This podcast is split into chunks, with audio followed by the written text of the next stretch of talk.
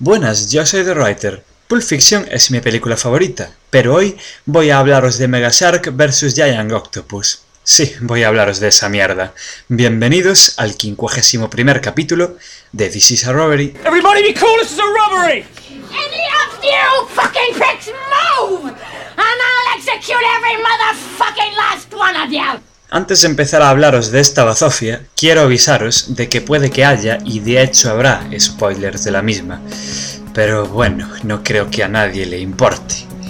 Eh, Mega Shark vs. Giant Octopus es una peli de 2009, aunque no lo parezca, dirigida y guionizada también por alguien llamado Jack Pérez, cuya película más importante es Juegos Salvajes 2, Luego tiene 666 The Child, tiene la peli que no se ocupa y tiene Some Guys Who Kills People y no tiene más películas por el momento. Está protagonizada por un montón de don nadies, entre los que yo destacaría a Deborah Gibson, eh, cuya peli más famosa es Payback, esta peli donde salía Mel Gibson, y luego eh, tiene em, nada más destacable aparte de la peli que nos ocupa y por supuesto Mega Pitón contra Mega Caimán. Sí, le van estas películas a la chavala. También sale por ahí Lorenzo Lamas, que hombre, salía en Gris, salió en Falcon Crest, en la serie, pero luego le pilló el gusto a la mierda, ¿no? Porque sale en Muerte en las Profundidades, en, Latin Dragon, en, en Alerta Virus en 30.000 leguas de viaje submarino, y sí, he dicho 30.000. Y luego también sale por ahí Big Chao, que ese sí, que la película más importante que tiene es eh, la que nos ocupa. O sea, es un tío de carrera nula y no me extraña. A ver, eh, ¿de qué va esta película? Pues mm, de lo que dice el título, joder, de un tiburón enorme y de un pulpo gigante. Pero vamos a darle un poco más dividilla a esto. Eh, resulta que la película empieza con, una tipa rubia de la que no me molesté de aprender el nombre, como, como pasó con todos y cada uno de los personajes de esta película, que está en un submarino que parece ser que robó, por alguna extraña razón, y está por allí en el fondo del mar, parece ser que investigando a las ballenas. Em, aparte, por alguna extraña razón que no termino de entender, hay un helicóptero sobrevolando el mar por donde está ella. Y por allí hay un. hay un glaciar. Y fijándonos bien en este glaciar, y, aunque nos fijemos mal también, joder, eh, vemos algo que eh, tendremos que acostumbrarnos a ver si nos enfrentamos a esta película.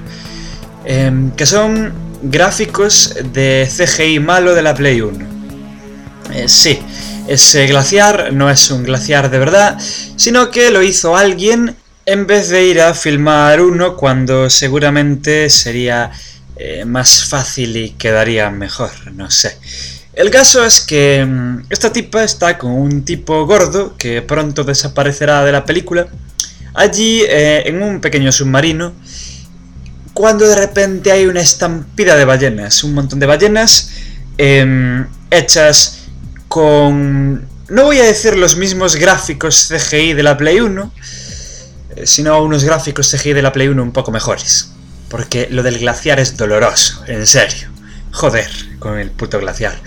Pero el caso es que hay una estampida de ballenas hechas por ordenador barato que, que casi acaban con el, con el submarino de esta tipa. De hecho, eh, el glaciar se empieza a romper por, por alguna extraña razón, eh, la tipa dice que hay una cosa con ultrasonidos allí, yo qué coño sé, eh, yo creo que no sabe ni ella lo que está diciendo. El caso es que el glaciar se empieza a romper, eh, el, helicóptero que estaba por ahí sobrevolando le da un glaciar y explota. Y algo se libera de allí. Chun, chun, chun, chun. ¿Qué pasa? Que la chica esta cree ver eh, un ojo gigante, un tentáculo gigante, y vamos, que hay algo ahí. Eh, ¿Cómo salen de esta situación? Eh, buena pregunta, no lo vemos. En la escena siguiente la tipa está en tierra preguntándose qué coño pasó ahí. y además la, la quieren echar de la empresa o alguna mierda de estas por robar el submarino. Esta tipa parece ser que trabaja con estos submarinos. No entiendo por qué quiere robarlo. Pero bueno, eh, esta película la verdad es que no tiene mucho sentido. Eh, resulta que por algún extraño giro de los acontecimientos, esta tipa em, es eh, llamada a un sitio donde hay una ballena en una playa muerta a la que básicamente que medio comieron a la a la ballena esta. Ella consigue robar algo que más que está incrustado en la ballena, que más tarde sabemos que sabremos que es un diente. ¿Por qué lo sabremos? Porque ella se va junto a un viejo amigo, literalmente viejo, que fue su antiguo profesor, que es el único tío que tiene un poco de dignidad actoral en esta película, lo digo ya. Y em, se ponen a ver el, rollo este y descubren que es un hueso de megalodón. Eh, por si no lo sabéis, eh, un megalodón es un tiburón gigante que vivió durante la prehistoria. Eh, así que ya tenemos a los dos combatientes de la película, ¿no? El, el pulpo gigante que vio a esta tipa y el megalodón que, pare que no lo vio, pero también estaba por allí. No sé cómo no pudo no verlo, pero ¿qué se le va a hacer? La, escena de presentación del megalodón, del Mega Shark, como se nos dice en el en la carátula del DVD, aunque en la película nadie le llama así, es eh, probablemente la escena más famosa de la película. Hay, un avión de pasajeros, eh, también hecho con los mismos gráficos de mierda, que está sobrevolando el océano cuando de repente un tiburón gigantesco salta y se lo come. Sí, salta en el puto aire y muerde el, el avión y se lo come porque es enormemente gigantesco. A ver, yo no sé cómo era de grande un megalodón, pero bueno, no, me, no creo que sea 40 veces más grande que un puto avión. Pero ¿qué se le va a hacer? Eh, por, por, algunas. Mm, por algún extraño caso, eh, esta tipa acaba trabajando con, con este antiguo profesor y con un japonés que ahora mismo no recuerdo cómo llegó allí y eso que vi la película hace unas pocas horas, eh, el día que, estoy grabando esto, eh, hace menos de... ¿Qué coño? Hace menos de cuatro horas que vi la película y ya no recuerdo cómo coño llegó allí el japonés. El caso es que el gobierno americano los secuestra a los tres, conocen a un militar con melena que va de super chungo y que los pone a trabajar para detener tanto al megalodón este como al pulpo gigante. ¿Por qué? Eh, realmente, primero, eh, este tío solo conoce al megalodón. Y dice que el megalodón puede conquistar el mundo. Eh, vale que es un tiburón gigantesquísimo, pero joder, no, no, deja de ser un tiburón. ¿Cómo hace para conquistar el mundo? Buena pregunta. Según el tipo este de la coleta, resulta que este tío, el tiburón gigante este, va a conquistar los océanos a saber cómo, pero va a conquistar los océanos. Y si conquista los océanos, eh, conquistará el mundo. ¿Cómo? Yo tampoco lo entiendo, pero joder, hay peligro. Además, em, resulta que está el pulpo gigante este, del que el militar no tenía no tenía conocimiento. Entonces se ponen a trabajar en, algo para para cargarse a los a los dos bichos. Aunque la tipa rubia esta eh, querría eh, estudiarlos, no cargárselos. Pero ya sabéis cómo son los militares. Entonces se ponen a... Mm, en un laboratorio se ponen a mezclar compuestos de colorines, haciendo como que hacen algo, cuando realmente mm, no saben que, cómo parar a estos bichos. Estos bichos que ya están destrozando barcos por ahí, que los mm, torpedos de los barcos y de los submarinos no le hacen nada, pero ellos están mezclando líquidos de colores con cara de saber lo que están haciendo. Eh, de un momento para otro, la rubia y el japonés empiezan a liarse y, se follan allí. Sin venir a cuento de nada, porque se conocen desde hace poquísimo, eh, casi no los vimos hablar y hablan 30 segundos de que a los dos le gusta el mar y, y ala. Mientras eh, acaban de follar, están ahí tirados en un cuarto de la limpieza, pues... Eh, Empiezan a hablar de lo bien que huelen el uno y el otro. Eh, el, japonés le dice que si nos gusta a alguien o si nos atrae a alguien es por su olor, eh, cuando nos atrae a alguien físicamente, y descubren que esto es cosa de las feromonas. Así que pueden eh, usar feromonas para, para cargarse a estos bichos. ¿Cómo? el plan de mm, el plan de los militares es, para cargárselos, atraer a cada uno a, dos bahías diferentes. A, atraer al, al Mega Shark este, a la bahía de San Francisco, en Estados Unidos, y al Giant Octopus a, la bahía de Tokio.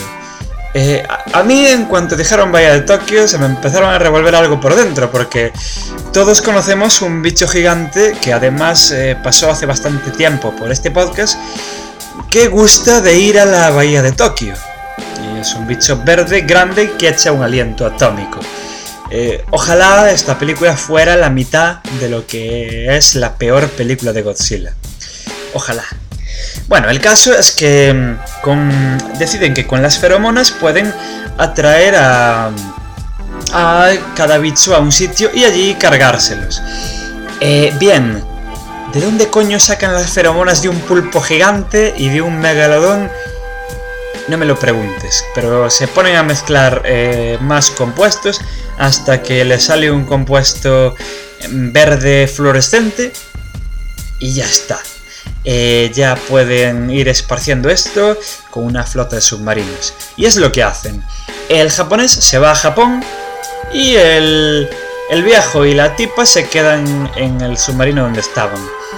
Y efectivamente eh, funciona lo que, lo que hacen.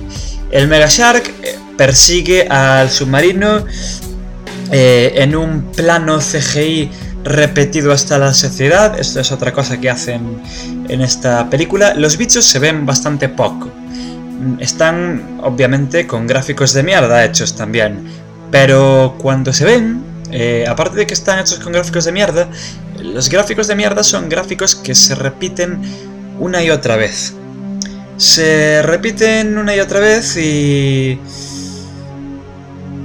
y nos aburre muchísimo. O sea, es, joder, persigue a, persigue a los submarinos y tal. Y llegan allí y entonces empiezan a torpedos con el, con el Mega Shark este. Que aparece y desaparece. Esto es una constante con este bicho. Eh, aparece y desaparece. Se mueve rapidísimo y de hecho es genial porque los barcos cuando le disparan, de repente el capitán de un barco dice, oh, eh, ya no hay señales del, bicho. Bueno, enemigo abatido, tal, está muerto. Cuando de repente aparece para comerse barcos. Y eso a lo largo de la película lo hace un par de veces. Con dos eh, capitanes diferentes. Cada uno más histriónico que el anterior. Hacen exactamente lo mismo.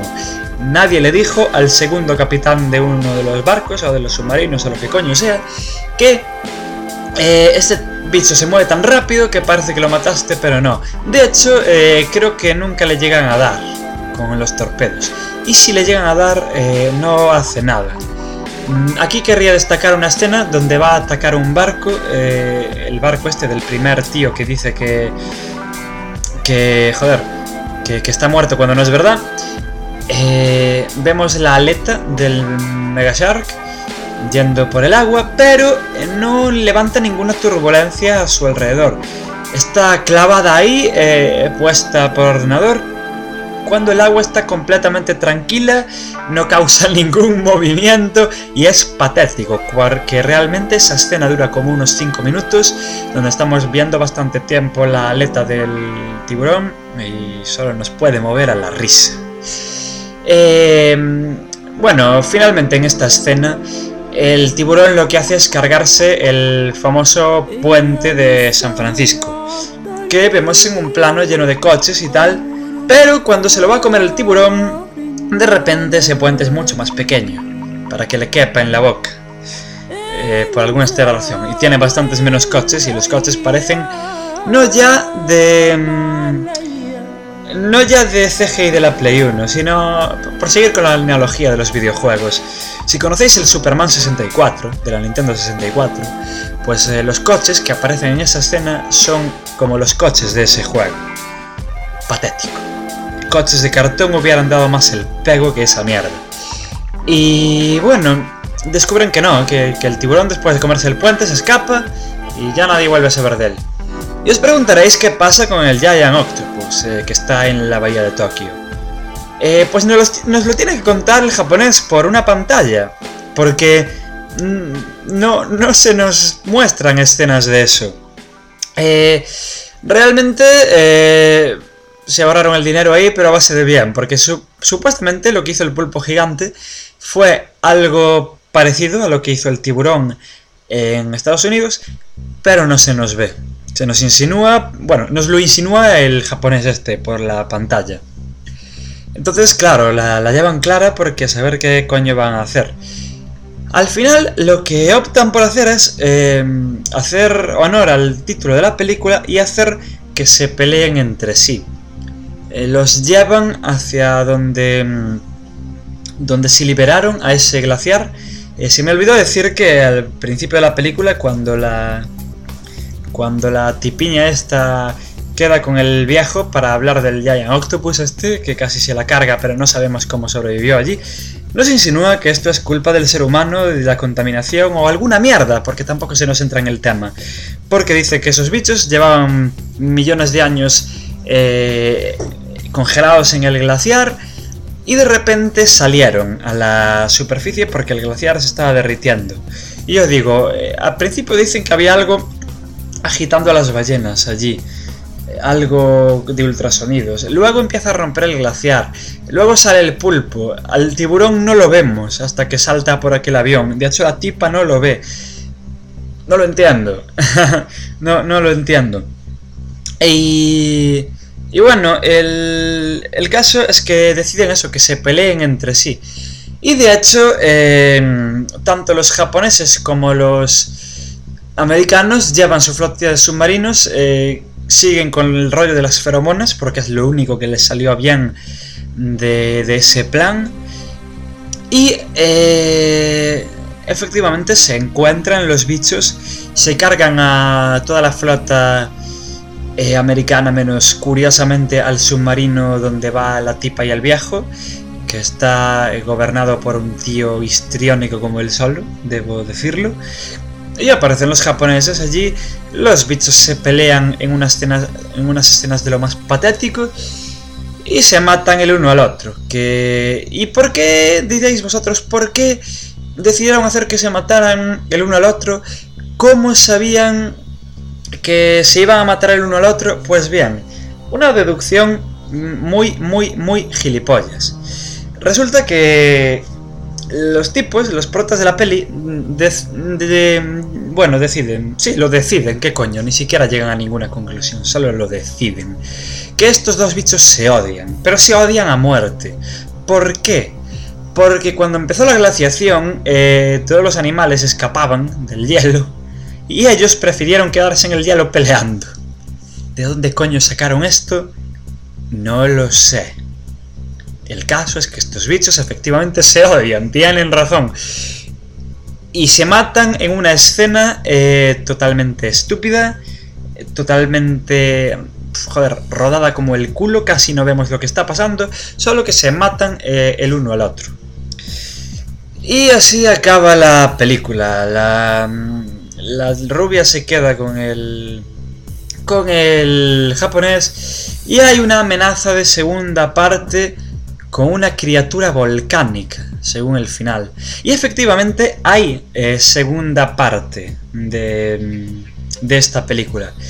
El Mega Shark parece ser que no estaba muerto y vuelve. La película se llama Mega Shark vs. Crocosaurus no tiene nada que ver con la criatura volcánica que mencionan al final de la de la de la película esta que os acabo de contar Em, pues... Eh, como cliffhanger, o sea, no tiene nada que ver. Pero el Mega Shark vuelve. Eh, del Giant Octopus todavía no se sabe nada. Bueno, consideraciones finales. A ver, eh, los efectos especiales, como ya os dije, son putísima mierda. Y además se repiten muchísimo. Usan la misma animación una y otra vez. Tanto de un bicho como del otro, como del glaciar, como todo. Los actores son todos malísimos. A ver, eh, no es que estén, aparte del capitán del, del submarino este del final, no es que estén sobreactuados exactamente. Eh, es que actúan fatal. Es difícil de explicar, tenéis que verlo. No, es que sobreactúen, solo actúan mal. No, no se creen lo que están diciendo. Y no me extraña. Eh, luego, los decorados, joder. Los que son naturales, oye, no tienen mucho. Los que son oficinas tampoco tienen mucho. Las casas tampoco tienen mucho, pero me gustaría destacar el, interior de los submarinos. El interior de los submarinos parece eh, cartones, ahí, yo qué sé, es una cosa estrechísima, pero no estrechísima en plan Das Boot, no, no, estrechísima, de un rollo que están cinco personas allí y que casi no caben y, que se nota que todo es de cartón. Y me gustaría destacar, ya que hablo del interior de los submarinos, que el submarino japonés donde va el, protagonista japonés al final, eh, tiene controles americanos. O sea, las letras que dicen lo que hace cada botoncito están en inglés. Yo no sé si esto lo hacen en los submarinos japoneses, pero supongo que no. Em, me gustaría destacar así como cosas curiosas también el coche de, un personaje que, con una pegatina de Obama, la casa del viejo con varios eh, marcos con cosas intrascendentes y en uno donde pone en letras bien grandes y blancas para que lo veamos y además lo filman durante mucho rato pone gay eh, que se nos está insinuando que ese viejo es gay no, lo entiendo. Y bueno eh, es una peli de mierda. Os recomiendo esta película a ver, si os gusta el cine de mierda, eh, es una película producida por The Asylum. Si os gusta este tipo de cine de serie B, prácticamente Z, seguro que conocéis esta productora que se, dedica a lanzar mierdas de estas a DVD, incluso mierdas que copian a películas, eh, a, blockbusters de, de éxito. Y seguramente, si conocéis esta distribuidora es porque os gusta. Y si os gusta The Asylum, esta debe ser su película más famosa, así que seguramente ya la habréis visto. Si no, si os gusta este cine de mierda, joder, esta película es muy mala, es incoherente, es estúpida, los personajes no tienen fondo ninguno, no hay ningún tipo de desarrollo argumental, no hay por dónde cogerla en, general. Eh, y si la veis con colegas y con mucho vino, pues mejor que mejor. Ahora, si... Mm, si sois público más o menos decente y que no os van estas mierdas como a mí, pues no, no os la recomiendo para nada por lo que acabo de decir. Eh, Mega Shark vs Giant Octopus. El último gran exponente de la mierda cinematográfica directa de VD, de serie Z. Vosotros veréis si, si la veis o no.